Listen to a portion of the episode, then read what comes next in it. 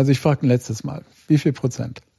Ich bin, kann mich da nicht festlegen auf den Prozentsatz. Okay, da müsste ich das ganze Buch nochmal lesen. Das okay. habe ich aber jetzt ungefähr 100 Mal gelesen. Ne? okay. Aber die Frage, also mir ist völlig klar, dass die Frage wird auch von Journalisten mir gestellt werden. Das Buch erscheint jetzt am 2. November oder ist erschienen am 2. November.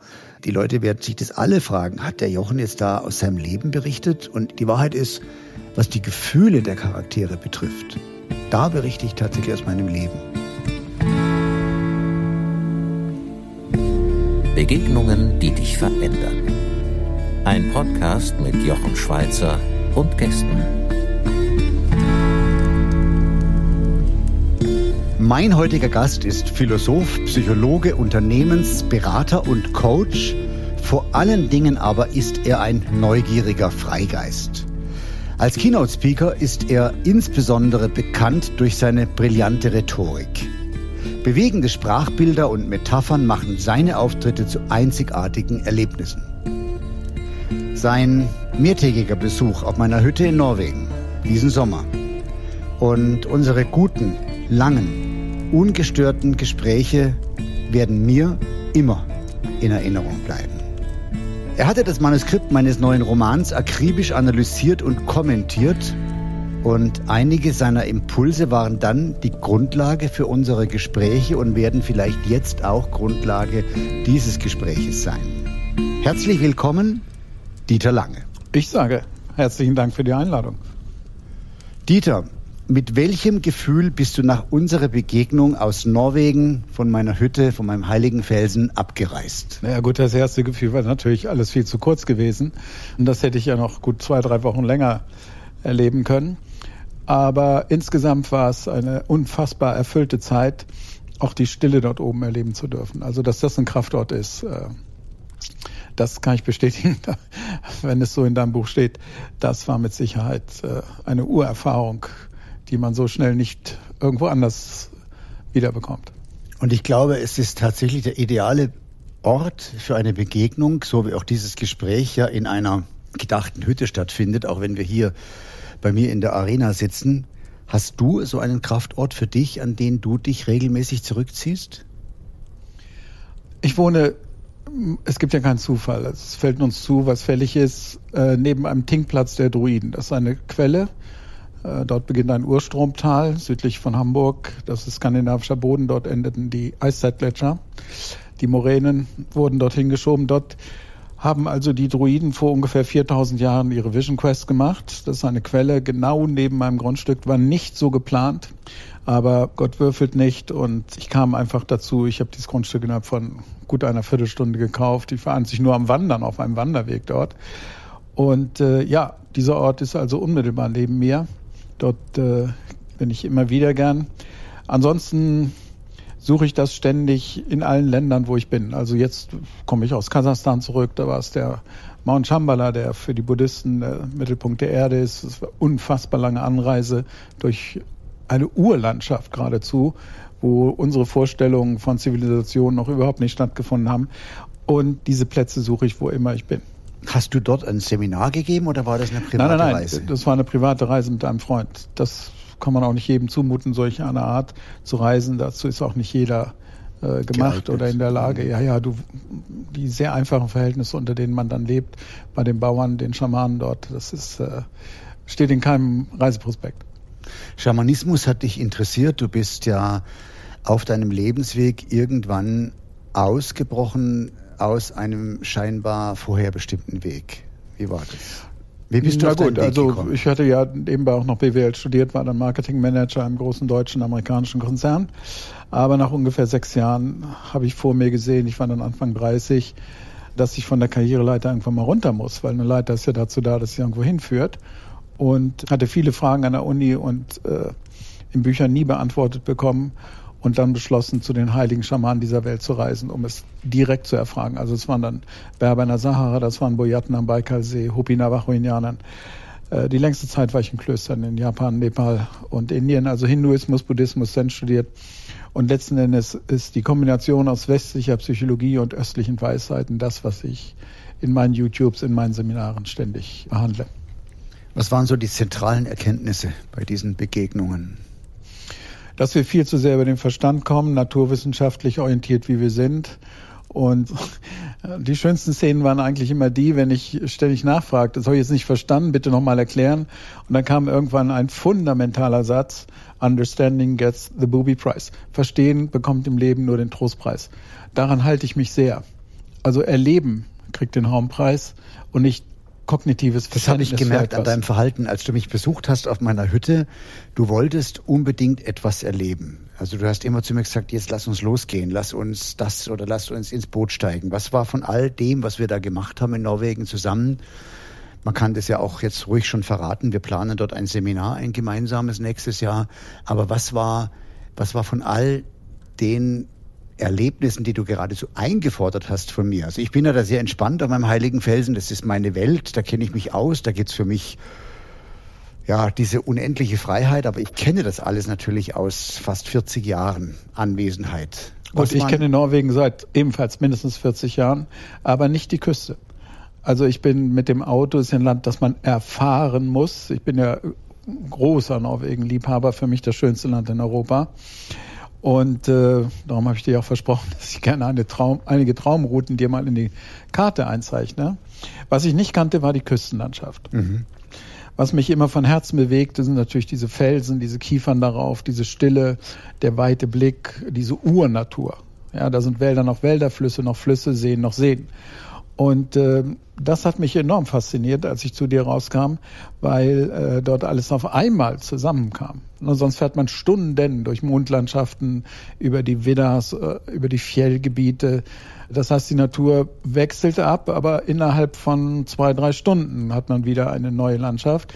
Und bei dir kam das äh, dort oben so komprimiert, alles zusammen. Und das war für mich. Da hast du es ja gemerkt, ich war hin und weg. Schon bei der, schon bei der Hinfahrt äh, hast du mich ja verloren, weil ich schlicht anhalten musste. Du musstest ja, glaube ich, zurückkommen, weil ich das, äh, diese wunderschönen Seen da, durch die, an denen wir vorbeifahren, da musste ich erstmal anhalten.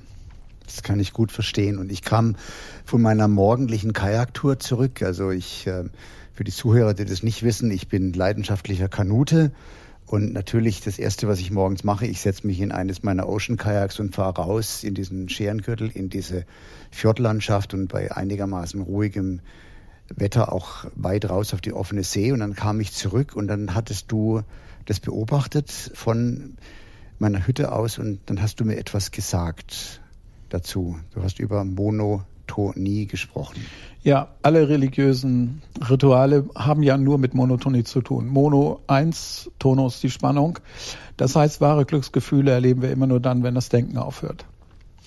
Und immer dann, wenn wir ein monotones Erlebnis haben, also so zum Beispiel in eine Kerze zu schauen oder in einen Sonnenuntergang über das weite Meer, oder in der Wüste zu sein. Die Araber haben dann herrliches Sprichwort, suchst du Ruhm, musst du in die Paläste gehen, suchst du Reichtum, musst du auf die Märkte gehen, suchst du Glück, musst du in die Wüste gehen. Außenreizentzug, sensorische Deprivation nennen wir das in der Psychologie. Aber das kann man auch erleben beim Wandern, beim Joggen, beim Mountainbiken, beim, ähm, beim Stricken, beim Holzhacken und, und, und. Und dann habe ich gesehen, wie du, man konnte von dort ja das Meer weit einschauen, wie du dann mit deinen monotonen Schlägen, damals frühmorgens war die See ja glatt, da habe ich nur gedacht, der Jochen hat gerade bewusst oder unbewusst genau dieses Erlebnis. Denken wird er sicherlich nicht, während er dort Kajak fährt. Nee, nur fahren. Genau. Einfach vor mich hin genau. Und das ist die Krux in dieser Gesellschaft. Wissenschaft ist ja immer Irrtum neuester Stand, dass die Menschen hier viel zu sehr denken und sich immer tiefer in etwas hineinbohren und so weiter. Das erinnert mich immer an den Satz uh, First Rule in a Hole, don't dig. Also wenn du mal in so einem Teufelskreis bist, dass ständige Denkassoziationen in dir ablaufen, da mal rauszukommen, das ist immer ganz wichtig. Stille, Sound of Silence. Ne? Und das haben wir ja da auf deiner Hütte permanent erlebt. Diesen Sound of Silence, den haben wir ja morgens, abends, den haben wir ja ständig erlebt. Das stimmt. Und dann wolltest du unbedingt mal Kajak fahren.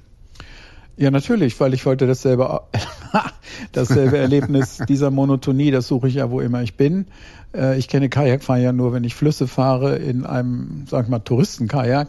Und du hast mich da in ein regelrechtes Sportboot reingepresst. Ein Ocean Kajak. Ein Ocean Kajak, wo ich jede Welle nur versuchte zu überleben. War immer froh, dass du genau neben mir fuhrst. Das war wunderschön, weil die Landschaft wunderschön war, aber ich war hochkonzentriert, nicht äh, umzukippen. Ja, du hättest es überlebt, ich war ja bei dir. Ja, ja, das, das war mir am Ende des Tages schon klar. Ja.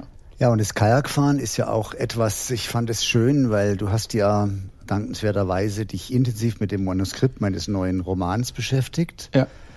Und zwar schon viele Monate vor seinem Erscheinen. Und ich hatte zwei, drei Freunde genau um diesen Akt der Freundschaft. Weißt du noch, was mein erster Kommentar war? Nein. Jochen, woher kennst du mein Leben? Stimmt.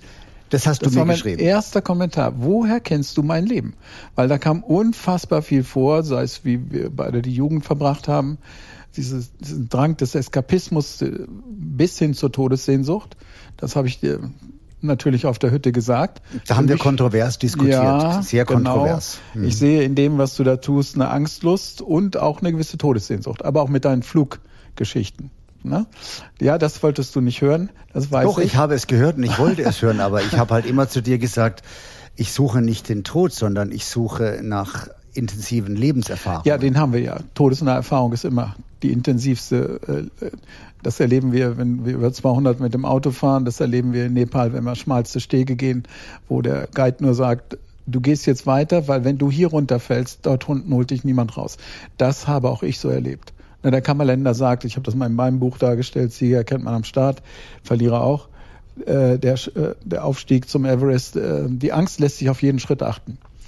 Aber das ist auch gleichzeitig eine Angstlust, nämlich das Ganze dann überwunden zu haben, die Angst und dieses äh, tiefe innere Gefühl von Geborgenheit, die man dann erlebt, etwas pathetisch gesagt, wenn man sich in Gottes Hand weiß durch die Angst in die Freiheit. Ich kann mich gut, es war ja, ein abendlanges absolut. Gespräch, was wir ja. geführt haben bei mir auf der Hütte.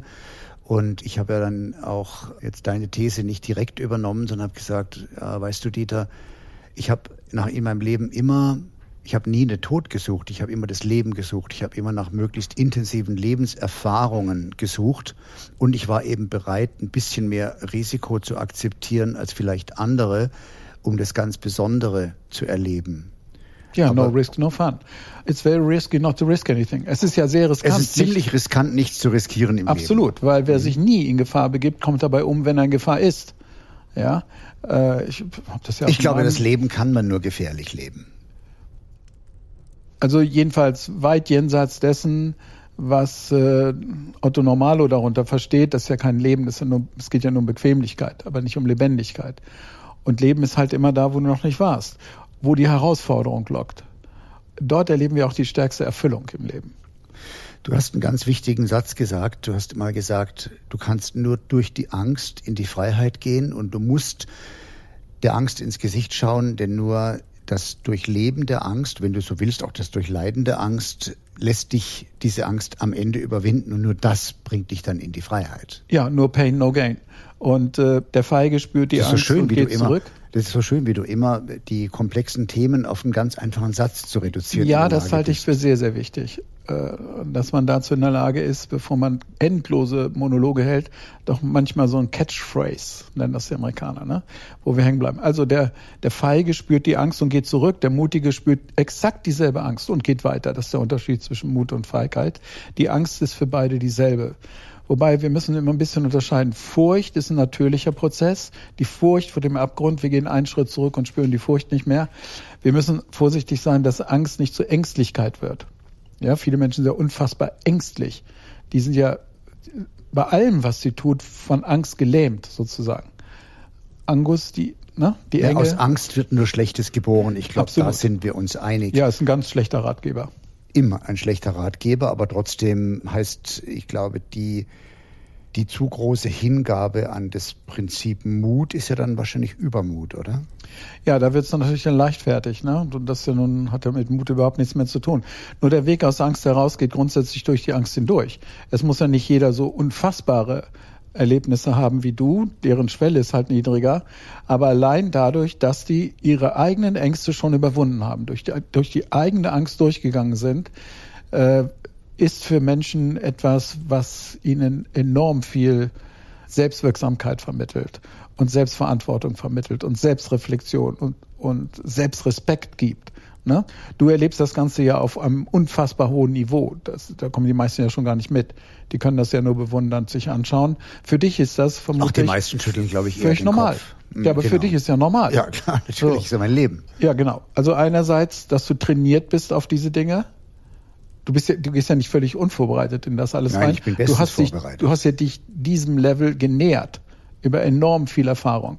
So, der Unterschied ist ja zu Otto Normalo, der hat sich diesem Level ja nie auch nur der kann sich das noch nicht mal vorstellen. Aber ich möchte mit großem Respekt all jenen Mut machen, die sagen, das und das bis da und dahin, das ist für mich schon eine enorme Überwindung, da finde ich enorme Erfüllung drin. Also es muss nicht jeder äh, Jochen Schweizer als Vorbild haben. Nein, bitte nicht. Ich, vor allen Dingen, weil ja Abenteuer ist ein höchst subjektiver Begriff. Ja, ist schön, das Wort sich anzuschauen. Adventura heißt angekommen sein von Advent. Ne? Also Abenteuer heißt eigentlich im Hier und Jetzt zu sein. Diese Presence Awareness. Das ist das, was du erleben wirst. Äh, in Top Gun heißt es äh, über den Piloten da oben, wenn du da oben denkst, bist du tot. Ja, diese, diese, diese Erfüllung im Moment zu sein, was ja in allen spirituellen Einweihungswegen ohnehin das äh, die Kondition Genau, aber jetzt hast du über, den, über das Level gesprochen und ich glaube, es gibt kein objektives Level. Das Level ist immer subjektiv und genau. Abenteuer spielt sich gar nicht in der Physis ab, sondern eigentlich in der Rezeption, also in der Frage, wie rezipiert, wie empfindet ein Mensch eine bestimmte Situation und was für die einen bereits ein großes Abenteuer ist, ist für einen anderen vielleicht Running Business. Aber, Natürlich. aber das Klar. entwertet jedenfalls nicht das Erlebnis desjenigen, für den das Abenteuer schon auf einem äh, niedrigeren Niveau beginnt. Ganz genau. Also man muss, ich glaube, die Schwelle genau zu erkennen, ab wann man sich in ein, also ich sage es als Beispiel, ich als Pilot fliege besonders gerne in den USA und dann haben wir hin und wieder die Beinchen rausgefahren vom Flieger, haben auf dem Lake Powell Ditching gespielt. Also das ist, wenn die Beinchen mal ganz kurz das Wasser berühren.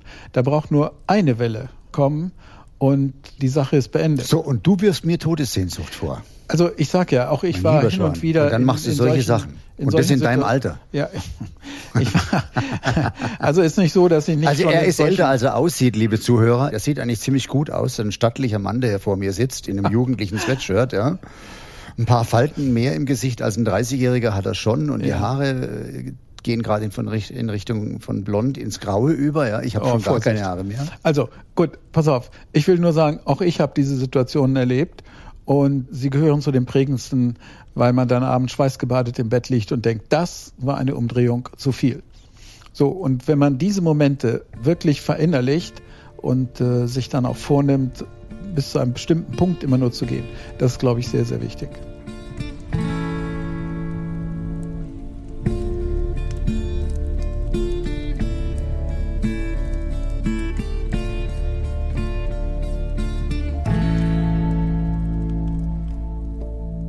Jetzt hast du einen entscheidenden Satz geschrieben in einem deiner Bücher, der lautet, wer du bist, macht den entscheidenden Unterschied, nicht was du hast oder was du tust.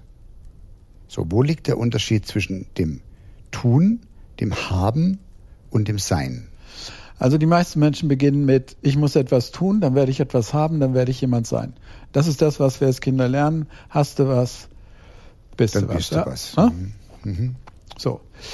Das heißt, du musst dich anstrengen und das Prinzip Hoffnung begleitet dich, dass du dann irgendwann mal jemand sein wirst. Die Wahrheit ist, es geht genau umgekehrt. Du musst Maler sein, dann kannst du malen, dann hast du eine Ausstellung.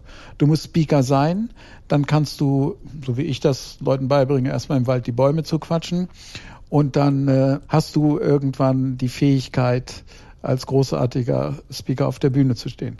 Aber nochmal, das muss man sagen, Verkäufer muss man sein. Ja, ein liebender Mensch muss man sein. Du musst heute sein, was du morgen werden willst.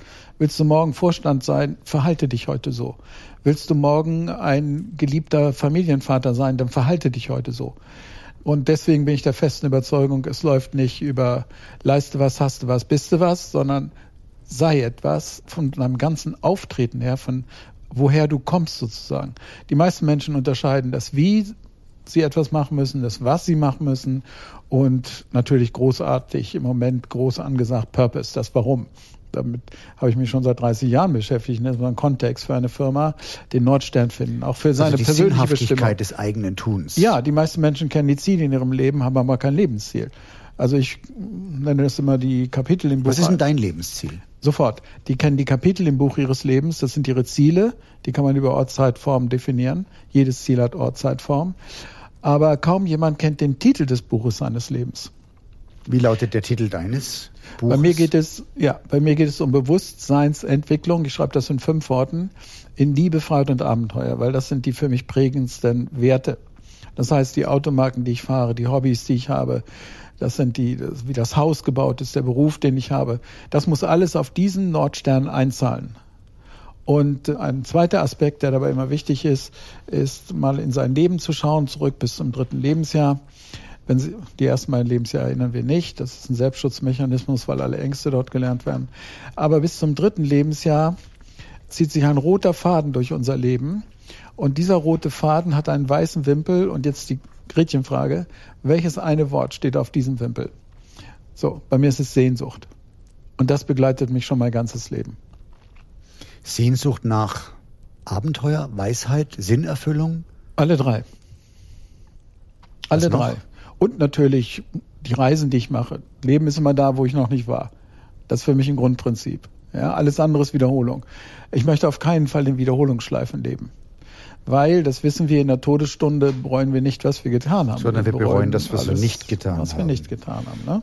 Wie wichtig ist für dich denn Eigenverantwortung und so eine tiefe innere intrinsische Motivation? Oder ich frage es anders, es gibt ja fremd oder bestimmte Ziele oder traditionsbestimmte Ziele und es gibt so sein Ziele. Gut, also es gibt Menschen, die sich voll und ganz immer schon darauf ausgerichtet haben, andere wissen es besser, was in meinem Leben gut ist und nach denen richte ich mich. Ja, die werden leider als Original geboren, sterben aber als Kopie. So, und aus meiner Sicht ist das Wort Selbstverantwortung ganz wichtig, wenn ich es mal auf Englisch sagen darf, weil die Sprache ist reicher als die deutsche. Englisch ist halt aus deutschen und französischen Begriffen zusammengesetzt, zehn Prozent keltisch. Self-Responsibility. Aus dem Selbst kommt die Fähigkeit, Abilité de répondre, um zu antworten. Das heißt also, die Antworten auf das Leben möchte ich aus mir heraus kreieren und nicht ständig reagieren. Die meisten Menschen leben in einem Reizreaktionsmechanismus. Auf einen bestimmten Reiz folgt eine bestimmte Reaktion. Nochmal, determinierte Reaktion. Und wenn man das Wort Reaktion, das lehne ich in meinem Leben wo immer es geht, ab, immer nur zu reagieren, weil dann kommt natürlich der Einfluss stets von außen. Im Wort Reaktion das C nimmt und packt es ganz nach vorne, dann bekommt man Kreation. Also ein absolut spannendes Thema. Vorgestern war der Dr. Frederik Hümmecke bei uns in der Arena, den du auch kennst, und hat ja. ein Seminar veranstaltet. Es hatte den Titel vom Umgang mit schwierigen Persönlichkeiten. Und ich habe reingehört in das Seminar. Ich hatte eingangs eine Keynote gehalten, äh, war dann unterwegs und habe später dann am zweiten Tag nochmal reingehört. Und was ich spannend fand, war, es geht genau in die Richtung, dass seine These ist, du musst verstehen, was sind die typischen limbischen Reaktionsmuster von Menschen. Und wenn ich das verstehe, dann fällt es mir ganz leicht, mit schwierigen Menschen oder schwierigen Situationen umzugehen. Würdest du das unterstreichen? Na, also das Wort, ob jemand schwierig ist oder sexy oder intelligent und so weiter, das labeln wir ja. Wir geben ja Dingen ihre Bedeutung. Es hat ja nichts eine Bedeutung. Nichts und niemand hat eine Bedeutung. Nein, wir geben durch unsere Wahrnehmung den Dingen genau. ihre Bedeutung. Wir, wir, ne, wir kleben ein Etikett drauf. Mhm, genau. Und das mhm. würde ich auch unter dem Aspekt schwierig bezeichnen, weil in der Regel ist es ja eine Projektion. Ist ja meine Projektion auf eine Person.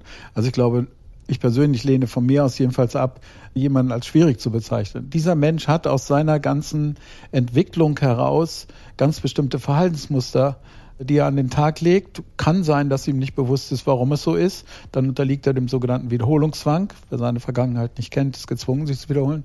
Und diesen Menschen kann man bewusst machen. Das mache ich ja in meinen Täterseminaren, dass ich den Menschen einfach mal bewusst mache, warum sie ticken, wie sie ticken, warum sie auch immer vor denselben Problemen stehen, weil niemand steht uns im Weg, nur wir selbst.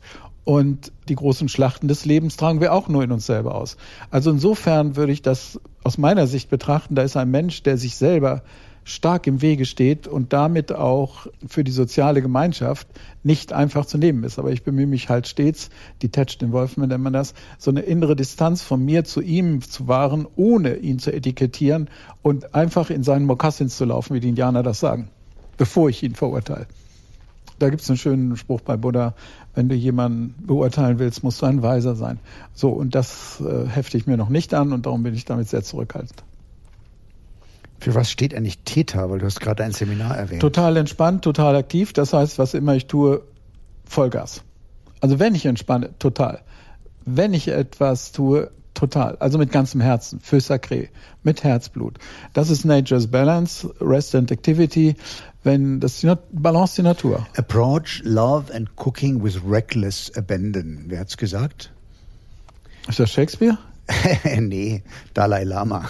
Tatsächlich, hat ja. er so formuliert. Der hat das so formuliert. Approach. Das ist ein Ding. Love and cooking with reckless abandon. Also geht ja. es mit rücksichtsloser Selbstaufgabe an. Ja, choiceless awareness nennt man das auch. Also wahllose, wahlloses Gewahrsein. Also wenn, dann alles rein, all in sozusagen. Wenn die Katze jagt, das sehen wir, dann ist sie 100 Prozent konzentriert. Wenn sie schläft, dann schläft sie. Ich habe so eine Katze. Dann, dann liegt die meistens schläft völlig entspannt am genau. Boden. Eckart Tolle hat das mal herrlich formuliert. Ich habe sechs Zen-Meister gehabt, alles Katzen.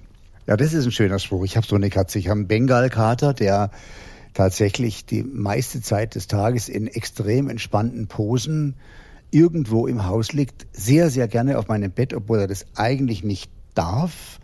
Aber ich toleriere es, weil ich den Kater so toll finde. Ja, Hunde haben Härtchen, Katzen haben Bedienstete. Also äh, ja, das ist so. Das ist, das Hunde ist, haben Herrchen, Katzen haben Bedienstete. Das ja, ja. da sehr, kannst du nicht, die kannst du nicht, die kannst du nicht limitieren. Mhm. Sag mal, äh, Jochen, ich wollte dich auch mal was fragen. Mhm. Sag mal, wie viel in dem Buch ist eigentlich Kompensation Teil 1 und wie viel in dem Buch ist von dir selber noch nicht gelebt? Gute Frage. Es ist ein fiktiver Roman, also der Hintergrund ist der, dass es eigentlich ein Sachbuch hätte werden sollen. Der Auftrag des Verlags war, Jochen Schweizer, schreiben Sie ein Sachbuch über Lebenshaltung. Wie kann ein Mensch zu mehr Freiheit und Selbstbestimmung in seinem Leben gelangen? Das ist ja eine Frage, die eigentlich jeden umtreibt. Und zwar nicht zu vollständiger Freiheit und vollständiger Selbstbestimmung. Das ist nämlich nahezu unmöglich, wenn man sozial integriert lebt. Dann gibt es die totale Freiheit nicht und es gibt die totale Selbstbestimmung nicht. Jeder, der in einer das sozialen Umfeld integriert lebt, weiß, dass das nicht möglich ist. Aber wie kann jeder Mensch zu mehr Freiheit und mehr Selbstbestimmung gelangen und was braucht es dafür? Und ich habe dann tatsächlich auf dieser Hütte, auf der du mich besucht hast, in einer Sturmnacht vor zwei Jahren mir mal die Frage gestellt, wenn ich jetzt im Alter von 65 nach einem doch sehr wilden und weitgehend freien Leben meinem 15-jährigen Ich begegnen könnte, dürfte, was hätte ich mir zu sagen? Und dann habe ich so die ganze Nacht fielen mir Thesen ein. Es waren dann über 100 Thesen, was also ein Haufen, was ich zu erzählen mhm. hätte, meinem mhm. unreflektierten 15-jährigen Ich. Mhm. Und das Ganze in ein Sachbuch zu packen, das wäre ziemlich trocken geworden. Und deswegen habe ich einen Roman entwickelt und Romanfiguren.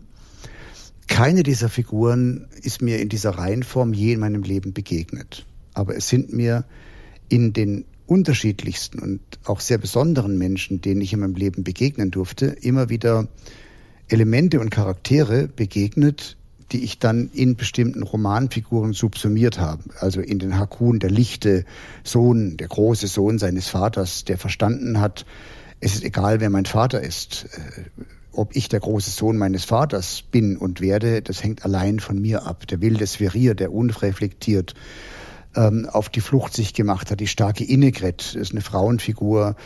Natürlich spielt da viel mit aus meinem eigenen Leben. Und es hat mir Freude gemacht. Es war auch manchmal traurig. Auch der Verlust eines Freundes war traurig. Ansgar, die tragische Figur Ansgar, der einem fremdbestimmtem Ziel gefolgt ist, einem Traditionsziel, der etwas geworden ist, was er gar nicht sein wollte und am Ende tragisch verstirbt in diesem Roman. Aber am Ende des Tages wollte ich mit diesen Figuren in der Geschichte einerseits einen spannenden Roman schreiben, der so als Page-Turner dich wirklich fesselt, aber andererseits wollte ich auch ein Sachbuch schreiben und Thesen kommunizieren, von denen ich glaube, dass sie zum Nachdenken anregen, wie kann ich in meinem Leben zu mehr Freiheit und Selbstbestimmung gelangen. Okay, ich frage mal anders. Wie viel Prozent ist autobiografisch? wie viel Prozent von 100 und wie viel davon würdest du gerne noch leben, hast es aber noch nicht gelebt? Also was ich wahnsinnig gerne machen würde, aber ich fürchte, dafür wird mir dieses Leben nicht mehr die Zeit geben, ist tatsächlich im Kajak die Nordwestpassage zu durchfahren und zwei oder drei Polarwinter dann auch dort zu überleben. Okay, dann schließe ich sofort die Frage an, und welche Erfahrung willst du damit machen? Die Erfahrung, was exakt soll die unter Erfahrung schwierigsten sein? Bedingungen überlebt zu haben. Ja, hallo? Hast ja nun genug Beispiele im eigenen Leben schon gehabt. Stille, leere Einsamkeit, intensives Leben und vor allen Dingen intensiv und lange mit mir allein zu sein. Okay, gut. Und wie viel Prozent sind jetzt autobiografisch in dem Buch? Die Frage kann ich dir nicht beantworten. Doch, doch. Nimm mal die erste Zahl, die bei dir hochkommt. Wie viel Prozent? Die erste Zahl. Nee, ich kann mich da nicht festlegen, weil es ist tatsächlich ein Roman. Es ist eine fiktive Geschichte. Ich ja, aber weiß, unendlich viel davon hast du erlebt. Davon hast du mir erzählt. Also ich tippe jetzt mal so um die 80 Prozent. Nein, so viel ist es nicht. Tatsächlich, was das Schöne an einem Roman ist doch. In irgendeiner Form schon selbst erlebt. Na, vieles davon, natürlich. Aber das Schöne an einem Roman ist doch, dass du es ist eine fiktive Geschichte, die du konstruierst. Es sind fiktive Charaktere, die du konstruierst, um ein spannendes, unterhaltsames, lehrreiches Buch zu schreiben. Wenn ich das jetzt an meinem Leben festgemacht hätte, dann wäre das zu monothematisch geworden. Und ich wollte eben die Vielschichtigkeit der Möglichkeiten darstellen. Deswegen sind die Charaktere auch so vielschichtig. Ja, aber Johann, entschuldige, wir sind viele. Ja, wir sind viele. So, nichts ist drin. Also das ist diese draußen. Frage, ja, wer bin ich eigentlich und wenn ja, ja wie viele? Ja. Also nichts ist drinnen, nichts ist draußen, was innen, das ist außen. Gehen wir nach außen, treffen auf Inneres und umgekehrt. Das heißt, zwingend konntest du das gar nicht schreiben, wenn es nicht schon in dir war und auch von dir selbst erlebt wurde. Also ich frage ein letztes Mal, wie viel Prozent? Ich bin, kann mich da nicht festlegen auf den Prozentsatz. Okay, da müsste ich das ganze Buch nochmal lesen. Das okay. habe ich aber jetzt ungefähr 100 Mal gelesen. Ne? Okay. Aber die Frage, also mir ist völlig klar, dass die Frage wird auch von Journalisten mir gestellt werden. Das Buch erscheint jetzt am 2. November oder ist erschienen am 2. November. Die Leute werden sich das alle fragen. Hat der Jochen jetzt da aus seinem Leben berichtet? Und die Wahrheit ist, was die Gefühle der Charaktere betrifft, da berichte ich tatsächlich aus meinem Leben. Ja, also dieses darum Ge geht's doch. Dieses Gefühl verlassen. Welche Erfahrung, welche Gefühle? Natürlich verlassen worden zu sein, das Gefühl zu lieben, intensiv zu lieben. Ja, aber darum geht's mir jetzt. Dieses Gefühl. In welcher Form, die das deine Figuren erlebt haben, ist jetzt mal zweitrangig. Wie viel davon hast du erlebt? Also alle Gefühle, die meine Protagonisten in diesem Roman erlebt haben, ja. habe ich in der okay, einen gut, oder fein. anderen Form auch schon selbst erlebt. Okay, fein. Dann jetzt hast du mich endlich, ja, ich, da wo du mich ja, haben wolltest. Genau. Ja? ja? Nein, das ist völlig klar. Ich meine, letztlich sind wir doch das Ergebnis unserer Emotionen. Ich habe ja ganz bewusst gesagt, das ist dieser Circle of Emotional Addiction, dass ich sage, unsere Geisteshaltung resultiert ja im Grunde aus den Emotionen, die wir empfinden und die Emotionen resultieren aus den Erfahrungen, die wir machen und die Erfahrungen, die wir machen, resultieren aus den Entscheidungen, die wir fällen und die Entscheidungen, die wir fällen, resultiert aus unserem Denken, Sprechen und auf Neudeutsch unserem Mindset. Insofern wird ja unsere Geisteshaltung geprägt von den Emotionen, die wir erleben. Und es gibt Menschen, die treten permanent in das gleiche Festnäpfchen. Es gibt Menschen, die geraten immer wieder an den falschen Partner, in Anführungsstrichen falschen Partner. Ich glaube, das ist der Circle of Emotional Addiction. Die Leute kehren immer wieder in diesen Kreislauf zurück. Aber ich bin von einer Sache ganz fest überzeugt. Ich glaube, dass jeder Mensch diesen Kreislauf der emotionalen Addiktion, also der emotionalen Anhaftung, durchbrechen kann, wenn er bereit ist anzuerkennen, dass er autonom entscheiden kann, was möchte ich erleben und was möchte ich dabei empfinden. Und wenn ich verstehe und anerkenne, dass das, was ich empfinde, meine Geisteshaltung am Ende prägt, dann führt der Weg in die Veränderung der Geisteshaltung, führt nicht dadurch, dass ich sage, ab morgen denke ich mal positiv oder da werde ich das nächste Mal anders drauf reagieren, sondern wenn wir unsere Geisteshaltung verändern wollen, dann müssen wir autonom entscheiden, was wir erleben wollen und damit entscheiden wir aber auch, was wir, welche Emotionen wir ähm, äh, dann äh, haben und die prägen dann unsere ja, Geisteshaltung und hab, verändern sie. Ich habe, wenn ich das als Beispiel sagen darf, in Marokko einen Unternehmer kennengelernt, der hatte eine Kaschbar ausgebaut zum Hotel. Jedes Zimmer völlig anders. Ich bin da meditativ durchgegangen, traf ihn dann unten im Innenhof sitzen beim Kaffee trinken und beim Tee trinken vielmehr. Und äh, ich dachte, habe ich zu ihm gesagt, Sie sind noch gar nicht wieder im Land. Doch, doch, sagte ich, bin seit drei Tagen da. Ich habe ich hab sie hier gar nicht gesehen. Da sagt er, wenn ich zurückkomme von meinen Boutiquen in London und LA, da bin ich ein anderer Mensch. Dann gehe ich und dann zeigt er auf den Hohen Atlas in das Berberdorf dort oben, bin drei Tage dort oben mit den Heiligen to unwind, um runterzukommen. Vorher betrete ich diese Kaspar nicht, mein Haus, weil sonst habe ich eine Vibration, eine Ausstrahlung, die diesem Haus hier nicht gut tut. Und das hat mir sehr imponiert, sehr dass er also dazu steht, Haltung. dass er durchaus mhm. ein anderer Mensch ist im Wirtschaftsbereich, eine Rolle spielt, Good Soldier ist, was weiß ich. Und die wahre oh, Authentizität holt er sich dort to unwind. Das ist wunderschön. Weißt du was, das ist großartig. Das ne? ist großartig, weil ich mich manchmal komme ich nach Hause und ich bringe diesen Kampfgeist mit. Ja, ja ich bin ja, hier ja, im Fight und das nimmst du mit nach Hause und die Vibration. Und ich glaube, das ist auch der Grund, warum es mich immer wieder rauszieht, warum ich immer wieder entweder in die Berge fahre, in mein Alpendomizil oder abhaue nach Norwegen und ein paar Tage mit mir alleine bin genau um das zu tun. Ja, Weil exakt. wie willst du dieses Leben? Ich meine, ich, ich führe eine Reihe von Unternehmen, das ist eine große Organisation, da passiert auch immer viel Mist, den man dann regeln muss. Äh, nichts passiert von alleine, alles, nothing comes for free, nothing. Mhm. Und diese Anspannung und diese Traktion, die nimmst du ja mit. Und um die loszuwerden, das braucht tatsächlich eine Struktur. Also auch das, selbst das braucht eine Struktur. How to unwind.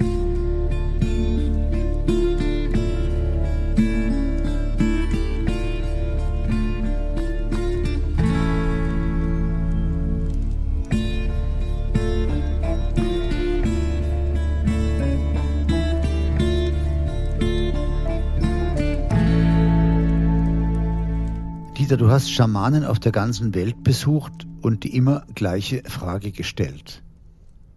Was ist Glück? Wie stelle ich mir überhaupt so einen Besuch bei einem Schamanen vor?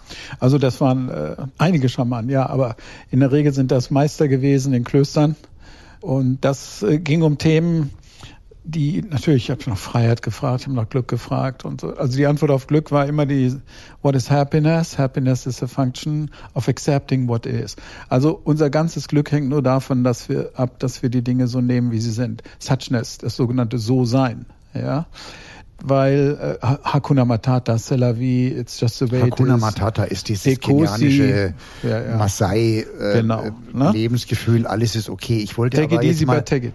Ja, also das waren die Fragen, die ich gestellt habe. Und äh, für mich war der Lackmustest, die Antworten müssen immer dieselben sein, sonst sind es keine Weisen. Also nicht nur Schamanen. Ja, ich habe mit Schamanen am Baikalsee Erlebnisse gehabt, da waren Jäger unterwegs. Ich war sogenannte nicht jagende Begleitung. Die hatten einen Isubre-Hirsch angeschossen. Im Oktober lag schon ein bisschen Schnee, dann hat die die Spur verloren. Und am nächsten Morgen haben sie den Schamanen gefragt, wo der Hirsch ist. Das ist woher soll der alte Mann das wissen? Da hat der in der Asche rumgewühlt und dann hat er plötzlich nur gesagt, da lang. Das haben die gar nicht diskutiert. Die sind raus, sind genau dort lang, kamen nach drei Stunden mit dem Hirsch. Also der hat das nicht in der Asche gefunden, das hat er mir gesagt, sondern das diente ihm zur Konzentration. Und dann bekam er eben das, was Indianer Vision Quest nennen. Ne? Also da bekam er also eine Eingebung. So, und das hat mich bei diesen Menschen immer enorm fasziniert. Ähm, mit Apachen haben wir eine Astralreise gemacht mit einem äh, Wie findest du die Leute? Also jetzt, wenn ich mir vorstelle, ich höre diesen Podcast, ich höre jetzt dem Dieter und dem Jochen zu und der Dieter spricht von Begegnung mit Schamanen und jetzt bin ich ein Zuhörer, der sagt, ich will aber auch mal einen Schamanen finden. Wie finde ich den? Ja, das ist eben genau der Punkt. Ne? Sucher suchen, Finder finden.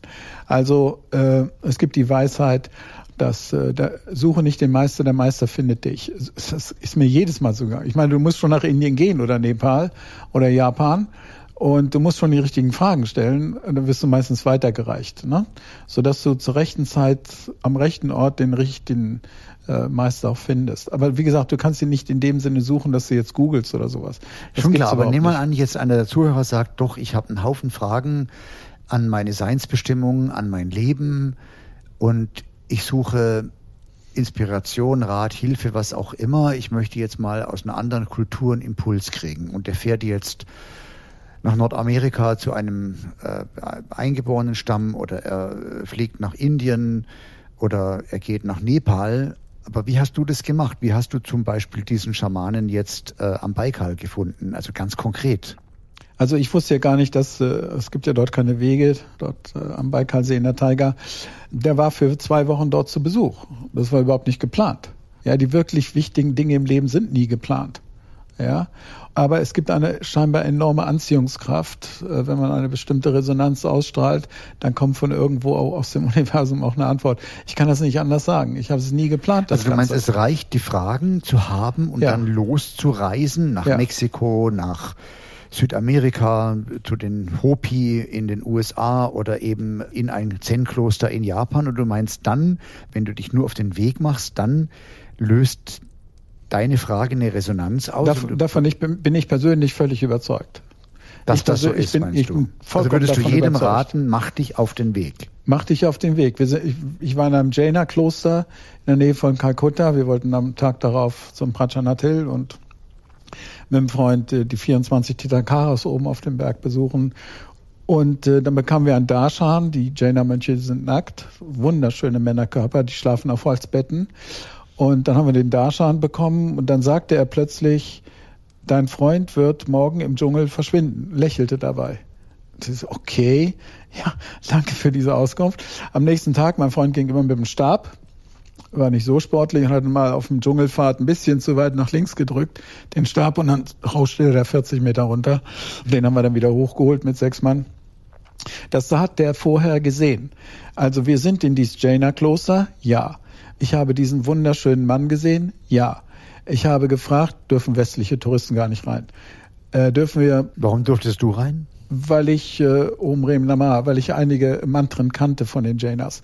Da kann man nicht einfach als Tourist rein. Also man muss sich schon etwas vorbereiten, um die Ernsthaftigkeit, äh, dass die also diese Ernsthaftigkeit spüren, mit der man kommt. Und ansonsten gerne weiterfragen. Also du kommst irgendwo hin und, und fragst dich dann weiter. In Bibliotheken. Ich habe den Bibliothek gefragt. Er sagte, du musst zu dem und dem Berg fahren. Das, den musst du erst mal finden. Da habe ich fast zehn Tage gebraucht, um da hinzukommen. Aber irgendwer weiß immer die nächste Etappe und weist dich darauf hin. Du musst einfach sehr gute Fragen stellen. Das ist meine persönliche Erfahrung. Welche Bedeutung hat für dich Humor und wie erreichen Menschen das, was wir eigentlich alle gerne hätten, diese heitere Gelassenheit. Also Humor ist ja die Fähigkeit, mit einer hohen Distanz auch sich selber zu betrachten. Ich nenne das halt immer Zoom out. Auch natürlich über sich selber lachen zu können. Und es ist eine. Entschuldigung, wenn ich da einhake, ja. über sich selber lachen. Mir ist an mir selber aufgefallen, dass ich in ganz besonders brenzligen Situationen, ich bin mal über eine Dachkante balanciert äh, für eine Filmaufnahme, was, was für mich leicht ist, ja. Und da wäre ich fast runtergefallen, weil ich irgendwie plötzlich gewackelt habe, ganz mhm. unerwartet, ja. Und, mhm. und ich bin in schallendes Lachen ausgebrochen, als ich dann äh, mich wieder gefangen hatte. Also ich konnte es eigentlich fast gar nicht glauben. Ist das so? Das ja, das ist dann ein ja, das ist so ein befreiendes Lachen dann, weil man gerade etwas überlebt hat oder überstanden hat natürlich. Ne? Ja, das ist eine gewisse Selbstironie. In jedem Fall schafft es immer Abstand. Ne? Also Humorbeispiel, äh, Churchill, Literatur-Nobelpreisträger, wissen viele gar nicht. Ein Journalist fragt ihn, äh, Sie waren jetzt, sind jetzt 40 Jahre verheiratet, haben Sie in die Entscheidung gedacht? Sagt Churchill, nein, Entscheidung nicht, junger Mann, aber an Mord. Also diese, diese Überhöhung auch, ne? Also mhm. war lange Zeit war mhm. der Ärmelkanal gesperrt für Schiffe, weil so viel Nebel da war und die Daily Mail titelte Fog in the Channel, Europe Isolated. Ja, dass man also seine kleine Insel Wahrheit quasi umdreht und Europa ist isoliert, nicht mhm. wir. Ne? Mhm. So die Dinge mal aus einer völlig anderen Sicht zu betrachten. Peter Ustinov, Loriot, die konnten das wunderschön. Ne? Und sich selber auch mal in die Frage zu stellen. Also im Grunde geht es immer um. Kann man Humor lernen, es wenn geht, man sehr ernsthaft ist? Ja, wenn man ja gerade dann, wenn man mal so eine kleine Lücke in einer Reihenfolge ernsthafter Gedanken betrachtet und mal eine kurze innere Auszeit nimmt, einmal tief durchatmen, was mache ich hier, ich Idiot? Ja, und dann kommt so ein feines Lächeln auf. Also ich persönlich bin immer ein Freund von einer heiter ironischen Grundhaltung dem Leben insgesamt gegenüber. Lernt man das auch auf deinen Seminaren? Unbedingt. Ja, oh, ja, das machen wir ganz stark. Mhm. Also, lieber Dieter, ich danke dir für deinen Besuch. Ich freue mich auf unser nächstes Treffen in Norwegen. Ja. Da werden wir diesmal nicht alleine sein. Wir machen ein Seminar. Wie heißt das Seminar? Explorer ein Explorer-Seminar mit Dieter Lange. Ich werde versuchen, was dazu beizutragen. Ich bin ja dort, äh, ich bin nicht der Schamane vor Ort, aber sagen wir mal, ich kenne mich sehr gut aus auf den heiligen Felsen freue dieser mich Landschaft. Sehr darauf, freue mich sehr darauf. Ja, und die Teilnehmer, mit denen ich bereits darüber gesprochen habe, sind total begeistert von der Idee. Prima, da freue ich mich, dass ich dabei sein darf. Unbedingt.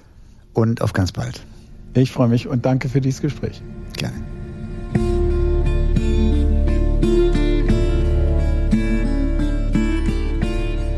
Begegnungen, die dich verändern. Ein Podcast mit Jochen Schweizer und Gästen. Moderation Jochen Schweizer.